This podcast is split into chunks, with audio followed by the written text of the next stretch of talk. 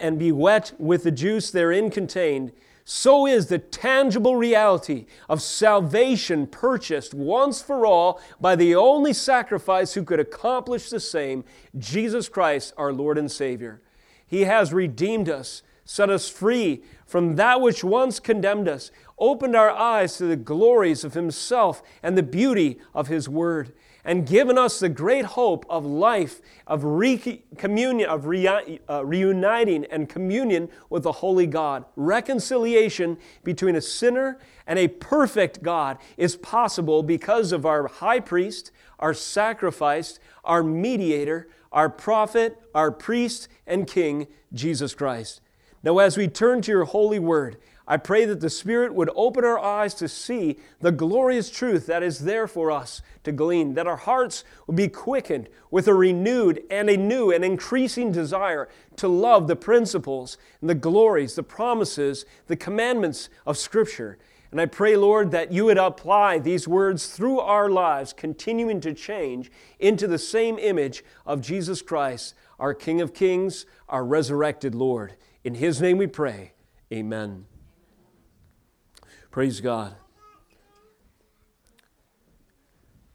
This morning we have the glorious gift, the incredible privilege and honor to turn together to the Scriptures and to see Jesus Christ exalted there and to hold our souls accountable to truth. Would you turn there with me today in 1 Peter 4, verses 11 through 19? 1 Peter 4, verses 11 through 19. As you turn there, I'll give you a title and name. The title of this morning's message is Glorious Suffering. Glorious Suffering. There is suffering that we see, uh, there is suffering that is ordained for the Christian life, and we see this as a theme throughout 1 Peter. But this is a suffering not as the world might imagine, purposeless and meaningless. No, in fact, this suffering is unto glory. God's purpose is, in hardship, produce an, an end that makes every moment of endurance worth it. The cost of following Jesus Christ is so worth it if we but have the faith in the meantime and then see through those eyes of faith the glorious hope and promises of what God can accomplish through difficult paths in the future. Therefore, the aim of this morning's message is to equip the church by means of His Word to endure fiery trials. That's a phrase in our text today fiery trials. The difficulties, that's the way Peter describes the difficulties that sometimes attend the way of Christians, the church.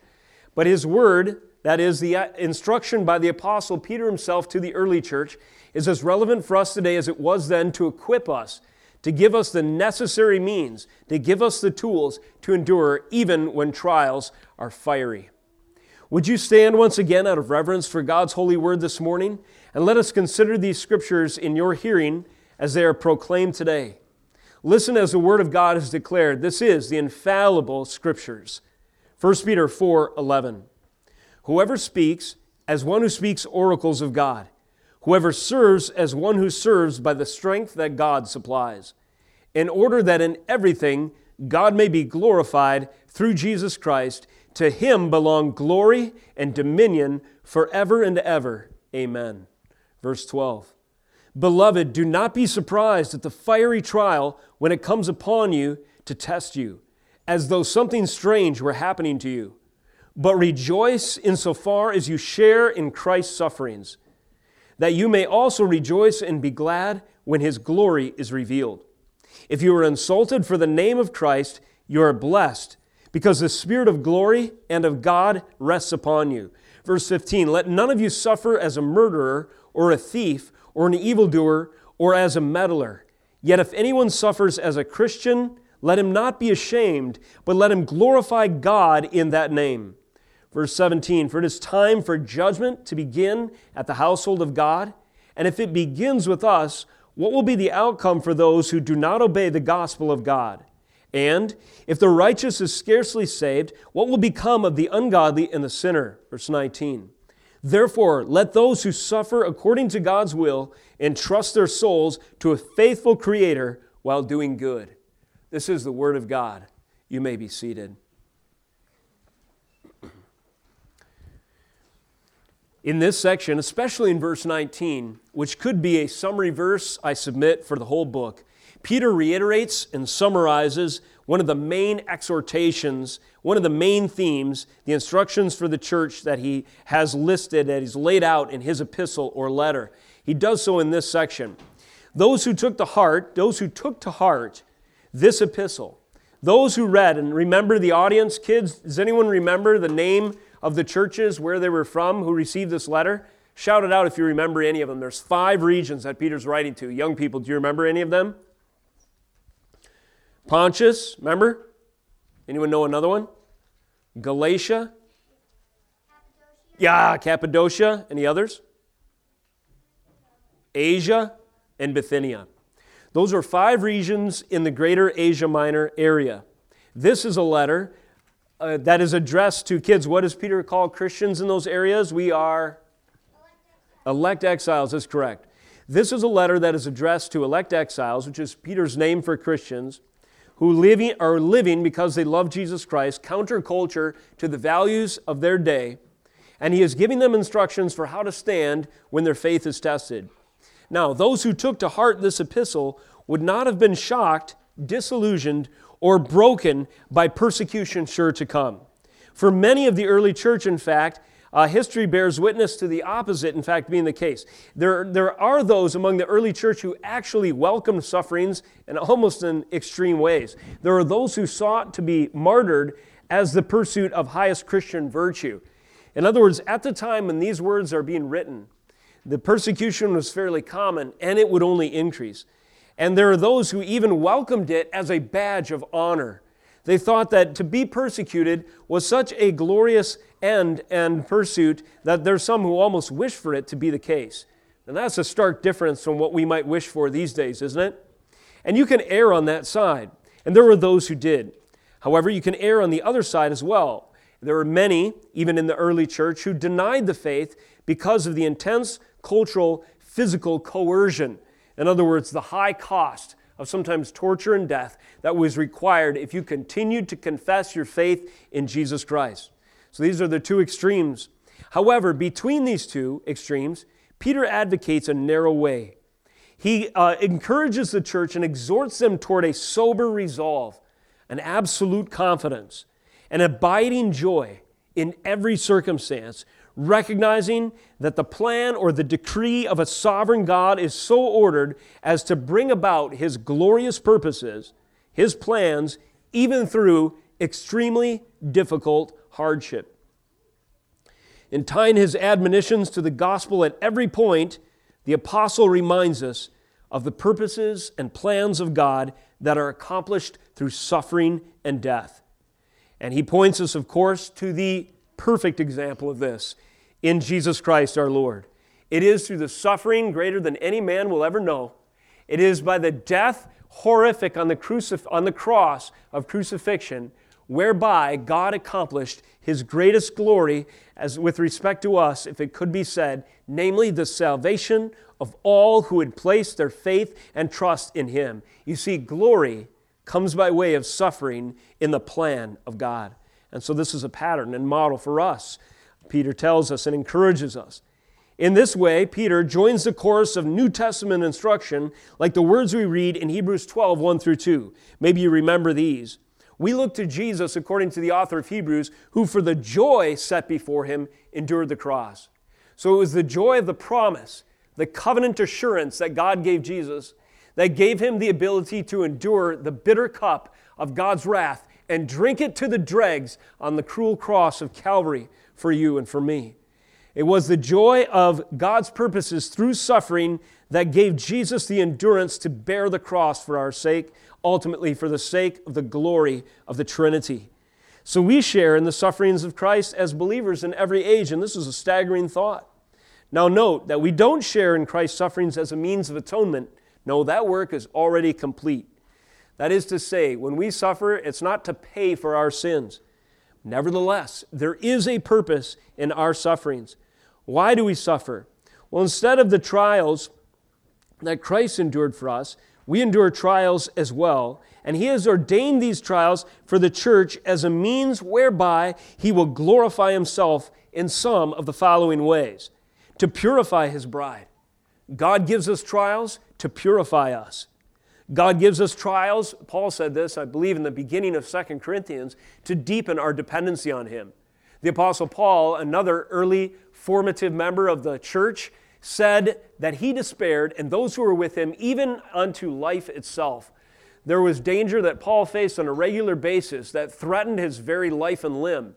But as Paul realized the purpose, he had grace to endure. And what was the purpose? He said, to cause us to depend not on ourselves, but on the Lord, our God, who raises the dead. Have you ever wondered how Paul endured shipwrecks, beatings, stonings, being left for dead multiple times, mockery, banishment, countless court cases, and eventually, as history records, martyrdom? It was the joy set before him, the realization that God had purpose in these things, and realizing the benefits along the way, a greater dependency on the Lord. Also, growth in holiness.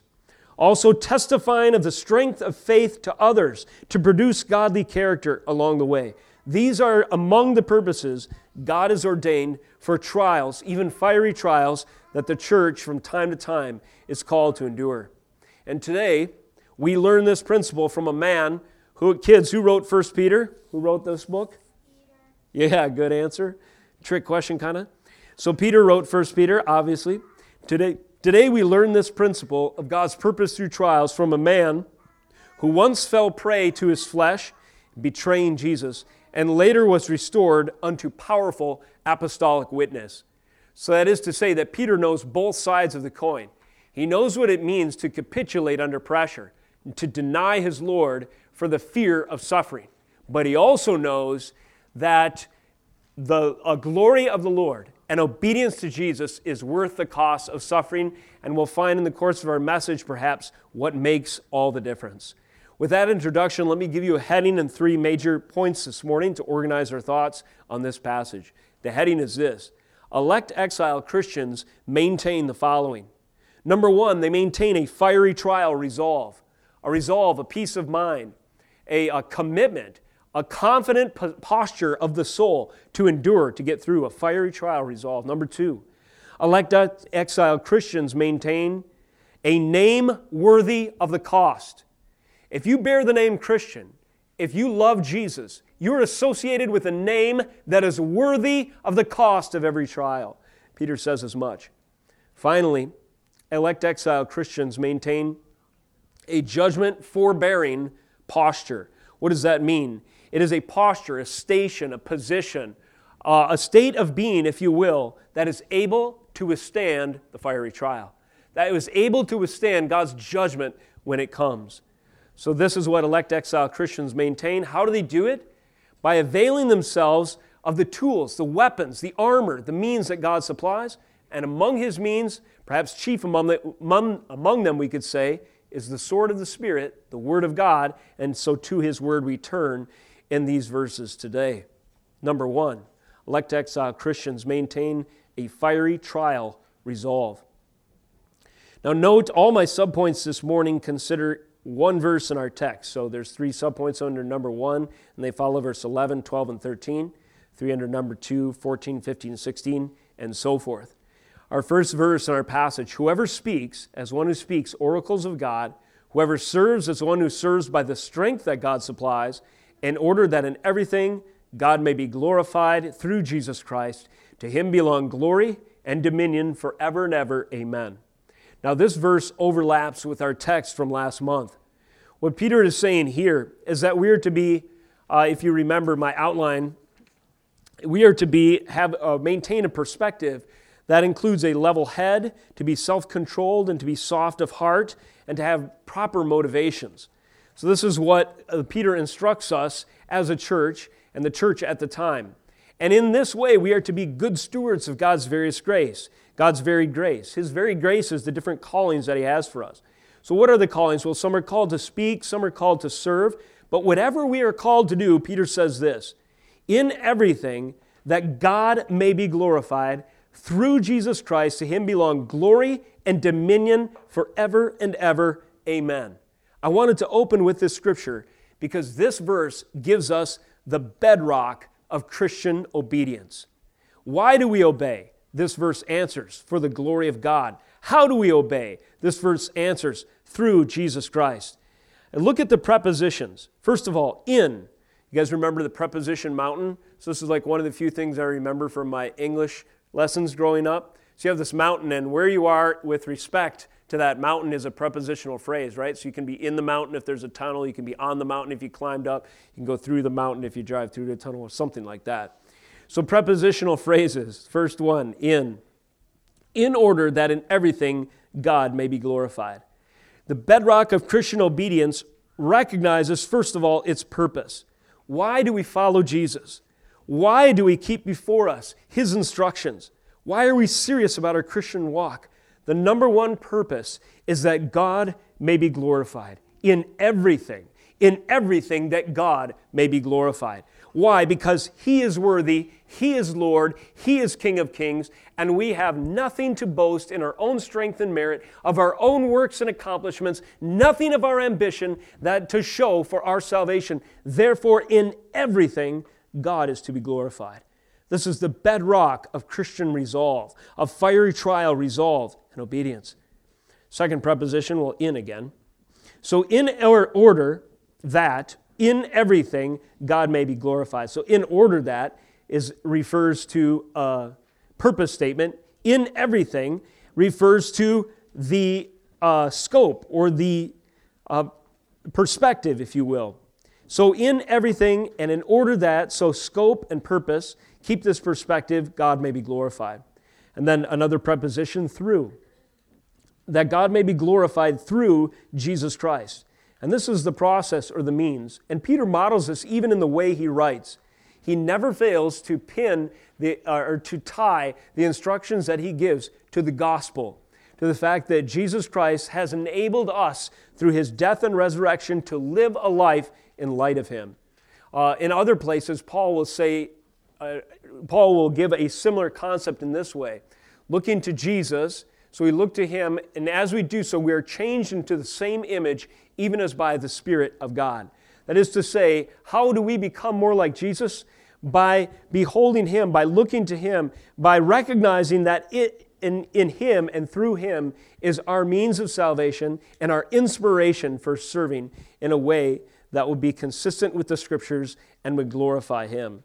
So we have in everything, in order that through Jesus Christ, then we have two statements. Uh, to Him belong glory.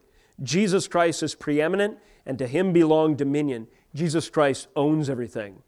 In order that in everything God may be glorified through Jesus Christ, to him belong glory and dominion forever and ever. Amen. Now, I wanted to lay this verse out for you, and you could preach a whole sermon on those basic points that I gave you for sure. But what Peter is reminding us here is that though we are exiles, exile is an incidental a designation essentially, we are the elect if you are a believer. That is to say, God calls you to go through things, but not forever, and it's not always the case. We are exiles, yes, but we're exiles unto something. Unto what? We're traveling to a promised land. We're in journey towards the culmination of the kingdom of God in history. Exiles are not wandering aimlessly. We're not Christians who don't have any purpose or goal or end. But true elect exiles are those who keep before them the purposes of God in history. We are going somewhere. Now, I didn't really like The Hobbit too much, or I'm kind of uh, down on The Lord of the Rings. I know that's blasphemy in the literary world, and I don't really have a lot of grounds to make this judgment, to be honest with you. But the reason I couldn't get through the movies is it seemed to me like the journey was the point, and I just got lost, you know, in this kind of linear uh, you know, whatever, sequence of events, and I gave up on the whole uh, project there. However, the Christian life is not like this. The journey is not the point, the end is the point. And this gives hope for us because the means whereby we can endure whatever difficulty the path has before us, whether it's the valley of the shadow of death or a fiery trial, as Peter describes it, is the end that we are marching towards. What is this end? It is the consummation of the kingdom of God. To him, Jesus Christ, belong glory and dominion forever. Do you believe that? Do you believe that America ultimately must answer to the lordship of Jesus Christ? or she will be judged for her sins if she does not repent? Do you believe that our culture will be broken by a God when He visits it in judgment if it does not confess that the sins that they celebrate are just that? Egregious offense against the holy God, and that we must repent and turn to Him and put away our foolishness and our wickedness and our rebellion against the holy God? Do you believe that? If you do, and if you realize that Jesus is Lord, even over our day, you will have grace to endure a fiery trial. If you think of yourself as an exile just wandering aimlessly, you won't have the same kind of resolve to endure the fiery trial that you, in fact, need. So remember that. The Bible is consistent from beginning to end. It's the story of the kingdom of God. And history, with every event, with every detail, with every individual, with every soul saved, is like a brick that is placed in the foundation and in the building and in the city of what God is working through history to accomplish His glorious end. And when we read in Revelation the picture of the new heavens and new earth and the regeneration of the entire uh, of the, of the entire world as we know it will be transformed and changed to glorify Him and to establish His authority and reign and rule and environment and habitation with His people forever. This is what keeps a pilgrim focused. The Bible has a kingdom of God hermeneutic. Some might say there's a pilgrim hermeneutic. No, I submit the following Pilgrim's journey, exile, that's an application.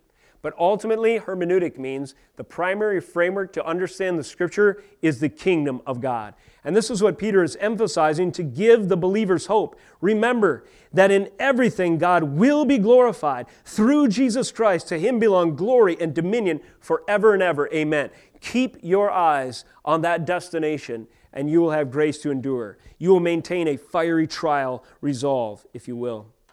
Now, there is a means of grace that might be a little bit foreign to us in verse 12, or we may not, you know, is included in the list. In other words, if someone asks you a question, what are the means of grace? If you're familiar with that term, these are the most common answers. Well, the means of grace, that means the tools whereby God grants us grace to follow Him, walk with Him, grow in our Christian walk could be the following the Word of God. The Word of God is a means of grace.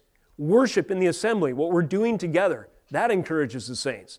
Right here, the table of the Lord, communion, that is a means of grace. Fellowship, enjoying each other's company under our Lord and Savior, a, a loving the relationships that are forged in the common bond that Jesus Christ has saved you and me, that is a means of grace. But I wonder if you've ever considered trials themselves as a means of grace. Let me submit to you that they, in fact, are. Listen to what Peter says in verse 12 Beloved, do not be surprised at the fiery trial when it comes upon you to test you, as though something strange were happening to you. Now, you may have been sold a lie, a bill of goods, when you first came to faith in Jesus Christ. If you listen to what is popularly known as the prosperity gospel, you would fall into that category. You see, there are preachers who exploit the Word of God for their personal gains and hold out a false expectation of what a Christian life ought to expect. And among those misrepresentations is the promise of wealth, riches, ease, convenience. In other words, if you, you're just a little bit more faith away from more success in life. And this is a tickling ear kind of message that has been popular in American culture for years and years. Did Peter preach that message? I don't think so. He says, well, if you listen to that message and that's what you cut your teeth on theologically and biblically, what's going to happen when a fiery trial comes? You're going to be surprised. You're going to think it's a strange thing. But no, Peter says fiery trials, in as many words, are a means of grace. They're a way that God has prescribed you to be shaped into His image, to be encouraged in your faith, to grow, to be sanctified, to be strengthened. And many scriptures speak of this. Verse 12, do not be surprised at the fiery trial when it comes upon you. Why does Peter take such great pains to tell the church that they are to expect hardship? Nevertheless, when it comes, they can and will endure if they cling to him, because he knows full well that God ordains fiery trials as a means to shape the church into his image. More proof of this, 1 Peter 1. If you turn back a few pages, he says this, and we'll probably touch on this scripture a couple more times because it's so central to the text. He opens up this idea in chapter 1, verse 6. He says, In this you rejoice, though now for a little while, if necessary, you have been grieved by various trials. And here in verse 7 is a purpose statement so that the tested genuineness of your faith, more precious than gold that perishes, though it is tested by fire, may be found to result in praise and glory and honor at the revelation of Jesus Christ. Peter lays out his uh, instructions to the church right from the onset by saying that the fiery trial that he describes in verse 4, he's referenced already, or chapter 4, he's referenced already in chapter 1 as a purifying means whereby God will confirm and strengthen and establish you in faith. James says the same on your own time, chapter 1, verses 2 through 4. There's a whole list of what James says trials are prescribed to accomplish in your life. Patience and, uh, um, and hope are among them. And, and also, I get my scriptures confused, so I'll turn to one directly. In Romans chapter 5, there's a similar list. In Romans chapter 5, uh, the Apostle Paul describes the conditions that are to be expected for a believer who's growing in his faith, recognizing that God has purpose in the kinds of things Peter writes about. Says in verse 2 Through him we have obtained access by faith into his grace in which we stand. We rejoice in hope of the glory of God. Verse 3 More than that, we rejoice in our sufferings, knowing that suffering produces endurance, endurance produces character, and character produces hope. And hope does not put us to shame, because God's love has been poured out in our hearts through the Holy Spirit who has been given to us. So you see, trials are indeed a means of grace. Character, hope, endurance, all of these things are produced are they're forged, they're purified in the crucible or the furnace of God's affliction. Number three, there is to be there is joy when we realize God's purpose in these things. Verse 13. But rejoice insofar as you share Christ's sufferings, that you may also rejoice and be glad when his glory is revealed. Rejoice. Turn with me to Acts chapter 5, another great cross reference. And this one is very apropos because it recounts the story of the same guy who's writing in 1 Peter. Again, kids, who is it? Who's the author of 1 Peter? Peter is correct. In uh, Acts chapter 5, we have this account. The apostles have been preaching, they've come into conflict with the authorities. They want to make it against the law illegal to glorify Christ in the public square. The apostles rightly say, they take a stand, we ought to obey, we will obey God rather than man. Now, for this stance, there are consequences. Having endured them, they remain confident. They have a fiery trial resolve, and this is the te- their testimony in Acts 5:40. And when they had called the apostles, this is the bad guys, they beat them and charged them not to speak in the name of Jesus and let them go. Then they left, that is, uh, Peter in this case, and John, I believe. Then they left the presence of the council, and listen, rejoicing that they were counted worthy to suffer dishonor for the name. And every day in the temple and from house to house, they did not cease teaching and preaching Jesus as the Christ. How is it that these men were able to count it joy, to have joy considering even the difficult trial that they were in abuse, imprisonment, false accusations, the rejection of the powers that be, the tyranny of those who are in authority over them in the civil and even the religious sphere.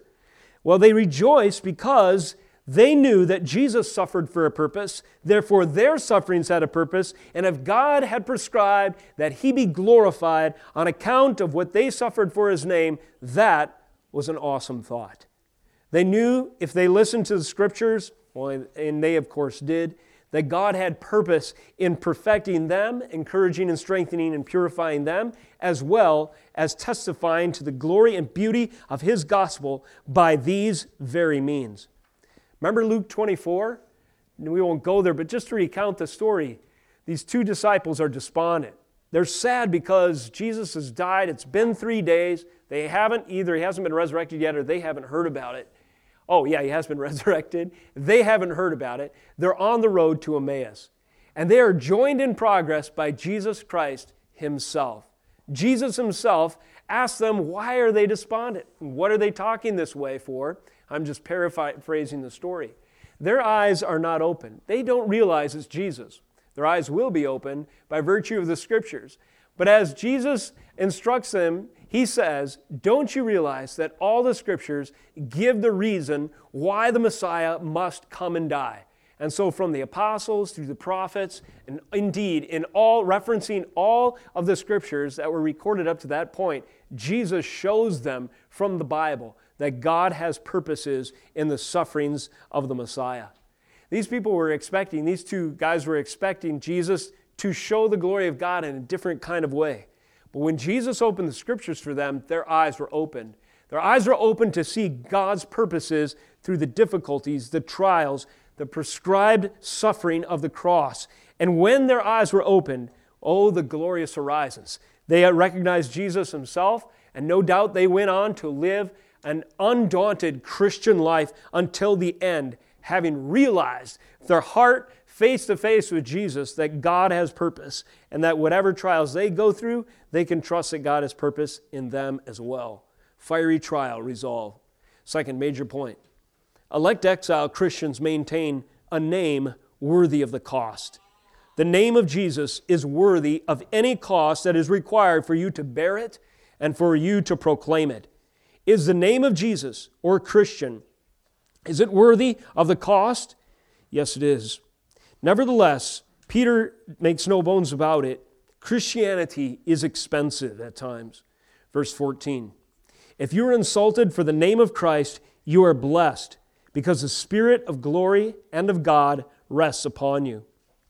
Of course, we're reminded again of the teachings of Jesus himself. In Matthew chapter 5, I'll reference it quickly, there's the Beatitudes. You remember, Jesus says, Blessed are you when uh, the meek, for they shall inherit the earth, for instance, the poor in spirit, and so forth. Towards the end of the Beatitudes, Jesus says the following Blessed are you, Matthew 5 11, when others revile you and persecute you and utter all kinds of evil against you falsely on my account. Verse 12 Rejoice and be glad, for your reward is great in heaven, for so they persecuted the prophets that were before you. What is Jesus saying? If you suffer uh, mockery and abuse, verbally or physically or otherwise, for Jesus' sake, you're in good company. You're in the company of the prophets of old, you're in the company of Jesus Christ Himself. Is the name of Jesus worth the cost? Christianity is expensive, but is it worth it?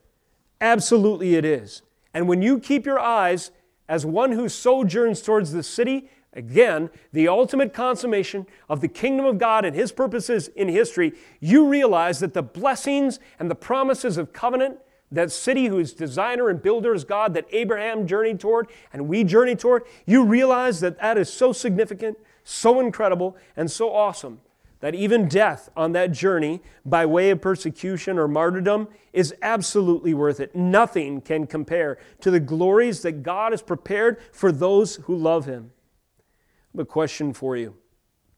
Have you ever met someone, or maybe you've been this person, who keeps a safe distance from church and kind of distance themselves, and they might say something like, I'm spiritual, but I'm not really religious. And have you asked them why? Or have they told you? Or have you been again in this position? And oftentimes, people will give reasons like this. They experience some kind of trial along the way. Maybe it was friendly fire, so to speak, where they were hurt in the church. That's a very common one. Maybe they uh, fellowshipped in a church for a while and then come to find out there were hypocrites there. Maybe there was a pastor who had a moral failing. Perhaps they had a family member. This is one I've heard common or from time to time lately. Perhaps they had a family member who is embracing or has embraced a biblically condemned sexual identity. And now the church seems like a place that won't welcome celebrating that behavior, so they keep their distance. Perhaps they have just grown weary of the social pressure, which calls you, as we've said before, you know, a bigot, a racist, a homophobe, or a, a hate speech advocate, or whatever, for believing that the Bible is absolutely true and that the instructions of God's Word and His moral law never change, and they are as relevant and binding today as they were the day that they were written. If that is your conviction, you will not be popular in this culture. How will you respond? Will you be like that person who kind of withdraws and tries to remain, a, remain uh, uh, in a semblance of spirituality, try to kind of confess Jesus as association, but, they're ready, but really what they're doing is modifying, according to their own terms, what it means to be a believer, what it means to be obedient, what it means to be in fellowship and following Jesus because the cost is too expensive. They've judged that it just isn't worth it. If you're in that place or you know someone in that place, I urge you to repent or call somebody who's in that place to repent. The cost of following Jesus Christ, whether it's friendly fire within the church, whether it's reality, and it will always be the case that the church is a mixed multitude. You know, I often say it this way Who is not going to hire a plumber for their home just because there's a hack plumber out there who happens to be a hypocrite? passes himself off as an expert, and actually breaks more things than he fixes. are you going to say, oh, plumbing doesn't exist? Or it's not a viable enterprise? How about, you know, I work in the trade, so these are the examples that I think of. You know, a guy could build a house, and it could be fundamentally compromised, and it can fall in a storm because he was a hack. Does that mean uh, you're never going to live in a house again? No, that would be a ridiculous assumption. But how many people make that same assumption about church? Maybe you're in a corrupt church. Maybe there was real problems. Maybe you had a legitimate grievance. Maybe even abuse took place there. But are you going to throw away the baby with the bathwater, as it were, because the cost is expensive? Sometimes when you're in well, when you're in close relationship, it comes with the inherent risk of being vulnerable. You might get hurt. You cannot have a relationship this side of glory in the fallen world without the risk that you might get hurt. You might get hurt in this church. Is the cost of following Jesus worth uh, that, worth suffering the possibility that you could get hurt in order to glorify Him? The answer is absolutely yes. Jesus says that you can expect to be insulted for His name and many other things. Peter echoes the same in chapter 4, verse 11. But notice what else he says. If you're insulted for the name of Christ, you are blessed because the Spirit of glory and of God rests upon you. And the message is this if the reason that you're receiving the you know, animosity of the world, the mockery and the rejection of culture is because you love Jesus sincerely, then weigh those two against each other. Is the name of Jesus, association with Him, worth the uh, mockery of others? I know everyone probably in this room loves somebody so much that if they were mocked by most of the culture for the love that they have for that individual, they would put that out of their mind, they would not listen, and they would remain loyal, let's say to their spouse, to their best friend, to their sibling, and so forth. We understand this kind of loyalty. How much more does Jesus Christ, the perfect Savior, the sinless man, the one who's died for you, how much more is He worthy of that undying loyalty, even at great cost? This is the message. Now, there are no more than just one there's more than just one occasion for offense in the Christian life. Notice this in verse 16. It says, Yet if anyone suffers, oh, verse 15, but let none of you suffer as a murderer or a thief or an evildoer or as a meddler. Yet if anyone suffers as a Christian, let him not be ashamed, but let him glorify God in that name. So Peter is quick to add this. He says, Basically, that some of you say that you're suffering because you're a believer, but in reality, it's probably your bad character. In other words, if people are upset with you, the question bears uh, consideration. What is the reason? Why are they mad? And Peter's instructions summarize, could be summarized as follows Grant the world no reason to reject you save your love for Jesus Christ. Give the world no excuse to hate you or to reject you, except for one, that you love Jesus Christ. This is important. Now, oftentimes, we might think that people hate us because of our faith, but in reality, there is growth of character and there is need for us to be more Christ like and, uh, so, and so forth. So, Peter hits all the bases in, this, in his instruction. And in so doing, he encourages people do not take the Lord's name in vain. Don't get a persecution complex. In other words, people might, you might just uh, have a need to grow in grace and love and care for one another.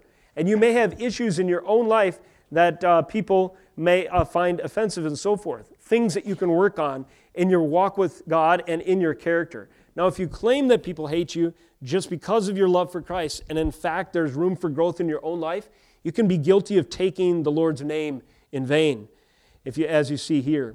So, never, uh, nevertheless, what Peter says, or suffice it to say, what Peter says is that if you suffer, let it be for the right reason. Let one, no one uh, of you suffer as a murderer or a thief or as an evildoer or as a meddler.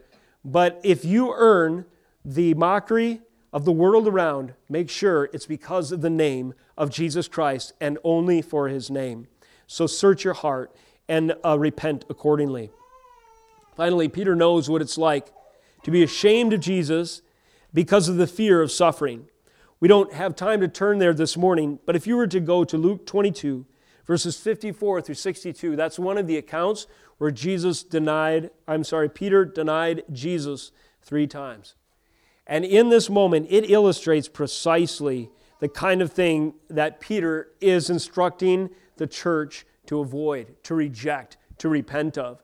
Peter was afraid that he would have to suffer because he saw Jesus in chains, being led away by his abusers, his false accusers, unto a death, a horrible crucifixion on the cross. And so, what does Peter do?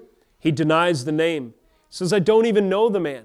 He assumes a false identity for fear of what he may have to suffer. And this was Peter before the Holy Spirit uh, invaded at Pentecost, if you will. And as you see this, you see a good example of what it means to be ashamed of Christ because of the threat of suffering. Nevertheless, this man who denied Christ three times was restored. And when he was restored and filled with the Holy Spirit, man, was there a change. What could account for this?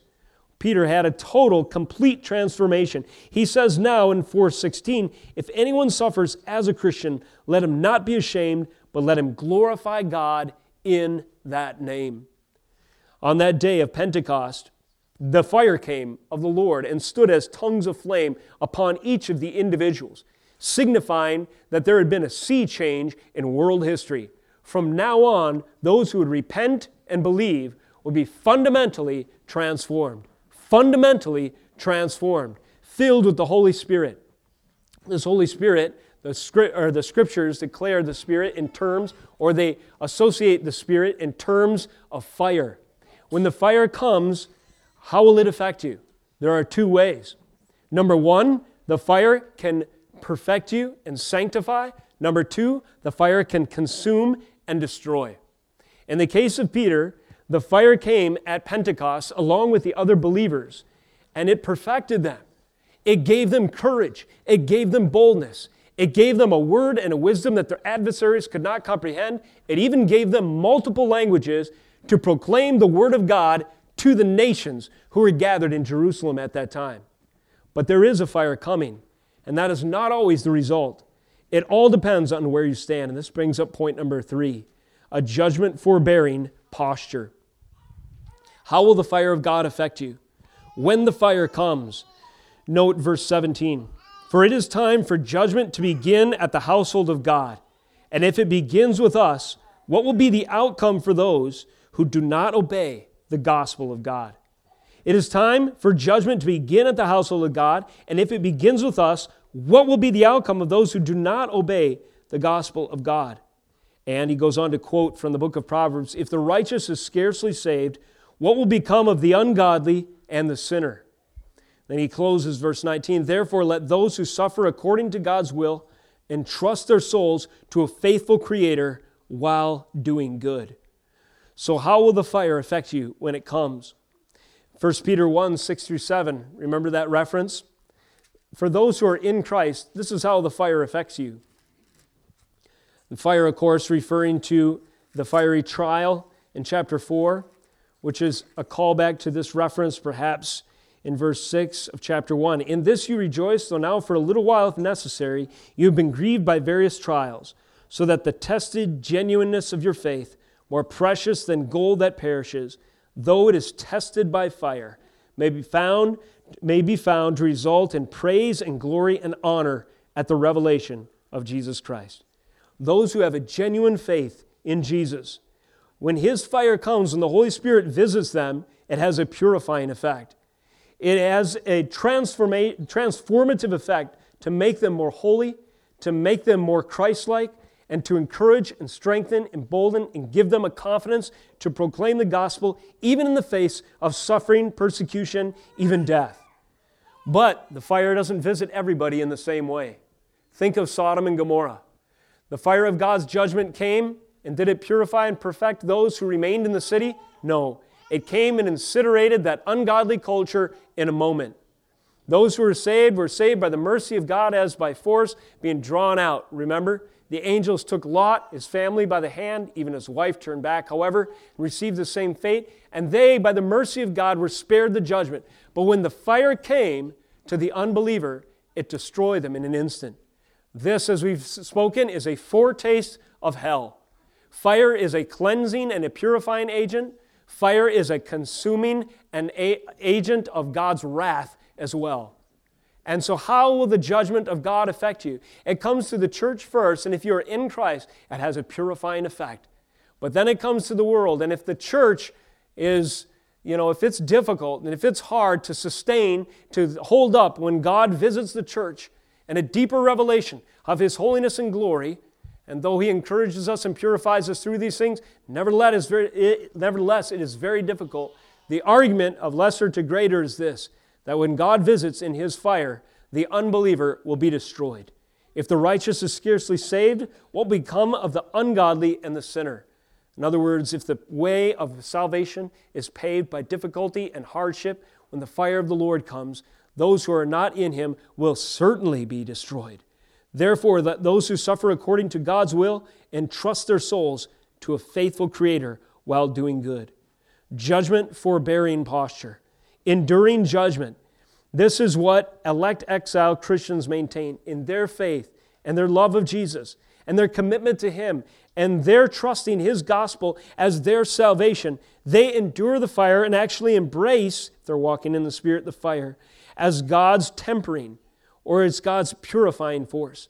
However, in the day of God's visitation, those who are outside the church will not fare as so well. In fact, they will be destroyed like Sodom and Gomorrah.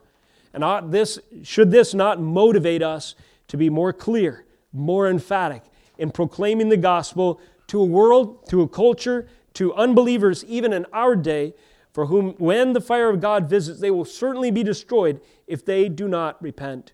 Now, all of this is a very sober uh, reality and wake up call for the church. Peter's words, as we've mentioned before, come like smelling salts to raise the church out of their stupor and to realize they have to avail themselves of the means of grace in order to stand. How are they to do so? Well, his last words are instructive. They can do so by entrusting their souls to a faithful Creator while doing good. I love verse 19. Let me read it in full. Therefore, let those who suffer according to God's will entrust their souls to a faithful Creator while doing good. I took a class in expository preaching some years ago. And expository just re- means revealing the Scriptures on its own terms. And that's the mode of preaching that I seek to be faithful to and grow in as a discipline. And one of the concepts they used to illustrate the theme of a book in that class was called melodic line. And maybe you know this from a score in a movie.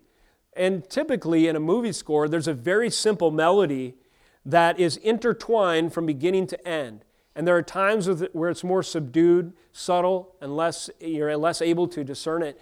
And there are other times in crescendo or boldness, it comes to the fore. And so this melodic line, uh, nevertheless, ties the theme of that musical score together. It makes it one piece. It's sort of the binding element or agent. And you could ask yourself this question what is the melodic line of each of the books of the Bible? And it's a fruitful question for your own study. So I submit uh, he, 1 Peter 4.19 is a good verse to represent a melodic line for Peter's words. Right here is the melody coming to the fore. Right here is the main idea, the main theme, encapsulated in beautiful summary language. Therefore, let those who suffer according to God's will and trust their souls to a faithful Creator while doing good. Who can we trust with our souls? Amen. Good answer. Who can we trust with our souls? That is such an important question. Now, today, at any given moment, there are millions of voices just on the internet alone saying, Me, me, me, me, me. Who can we trust with our souls? In this culture, a million hands, a million influences, a million whatever. People are vying, ideas are, are bidding for our attention. You can trust me with your soul. Pursue this you know, ambition, pursue this career, pursue this self identity, pursue this ideal, pursue these sets of values, per- pursue this political, you know, hope, and so forth. A million voices are saying, You can trust me with your soul. You can trust me with your soul. Preachers are shouting that. You can trust me with your soul. Never trust a preacher who communicates hope in and of his charismatic ability to speak, his personality, the ministry that he's built, the books that he's written, or his intellectual abilities, and so forth. Only trust a preacher who holds out Jesus Christ through his proclamation as the only place where you can trust your soul to be in good care. Who do you trust your soul with? Well, in a sea of voices competing for your trust, I pray that the Spirit of God would give you grace to block them all out, to yell, shut up to every single one that is in competition for the glory of the Lord, and listen only to the voice of the Good Shepherd. The Good Shepherd is the only voice that you can trust to care for your soul. Every other voice is a thief, a wolf, and a hireling and they will exploit and abuse and chew and spit you out and lead you astray and deceive you over and over again. And it just so happens we live in a culture with a million competing voices. Even that's an understatement, likely. So, what do we need? We need what Peter says a fiery trial resolve. We need an absolute confidence in the name, the only name worthy of the cost. And we need a posture of soul that welcomes the fiery trials with joy as a purifying agent, only that we might be more like Christ. Otherwise, we can become hardened through the deceitfulness of sin and trust our souls somewhere else.